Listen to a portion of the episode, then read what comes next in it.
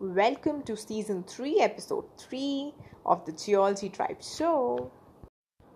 Hello, folks from all the distant lands. I am your host, Zareen Ali from India in the show called as the Geology Tribe. Now, this podcast is going to deal with a lot of fun facts, figures, and of course, some information on the planetary exploration part. However, today's episode is special because season 2 episodes are anyway gonna just freak you out. Because today's episode is based on the LOFTID technology. Of course, thanks to NASA for the information we are gonna discuss here. So please share and subscribe.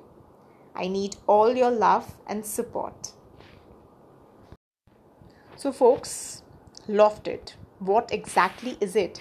Just because I'm calling it as LOFTID doesn't mean that you too have to call it as LOFTID. Some people do also refer to it as L O F T I D. Well, it stands for Low Earth Orbit Flight Test of an Inflatable Decelerator. Yeah, so you heard it right. Yeah, you can call it as LOFTID. NASA is demonstrating inflating heat shield technology that could help land humans on Mars. This technology is hitching a ride with NOAA's Earth observing satellite JPSS 2 on a United Launch Alliance Atlas 5. Once in orbit, the satellite separates and the payload adapter canister surrounding LOFTID jettisons. About 90 minutes later, after liftoff, the LOFTID technology demonstration begins with the inflation of the aeroshell.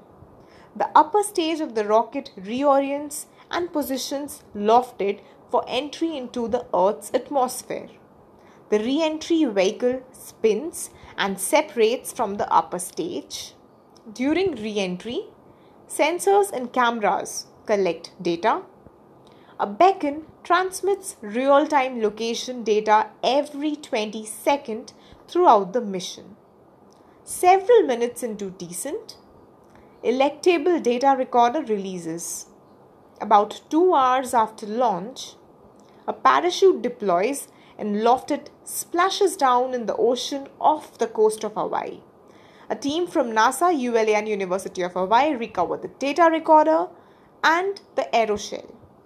This test will help inform entry, descent, and landing technologies for human exploration to Mars. Now, all credits to NASA for this information. You can check the same on the YT link provided in the description of the episode. However, there are several questions, the answers to which are still a mystery. Now, that's what my point is my viewpoint being that is the atmosphere of Earth laterally thin or thick? Although we have some idea about the vertical directions impacted by air, pressure, and different drag forces either way. Mars' atmosphere is challenging as it's too thin. So, what are we going to do? Let's watch out for more. Watch NASA for more and stay tuned for more here and thanks for listening.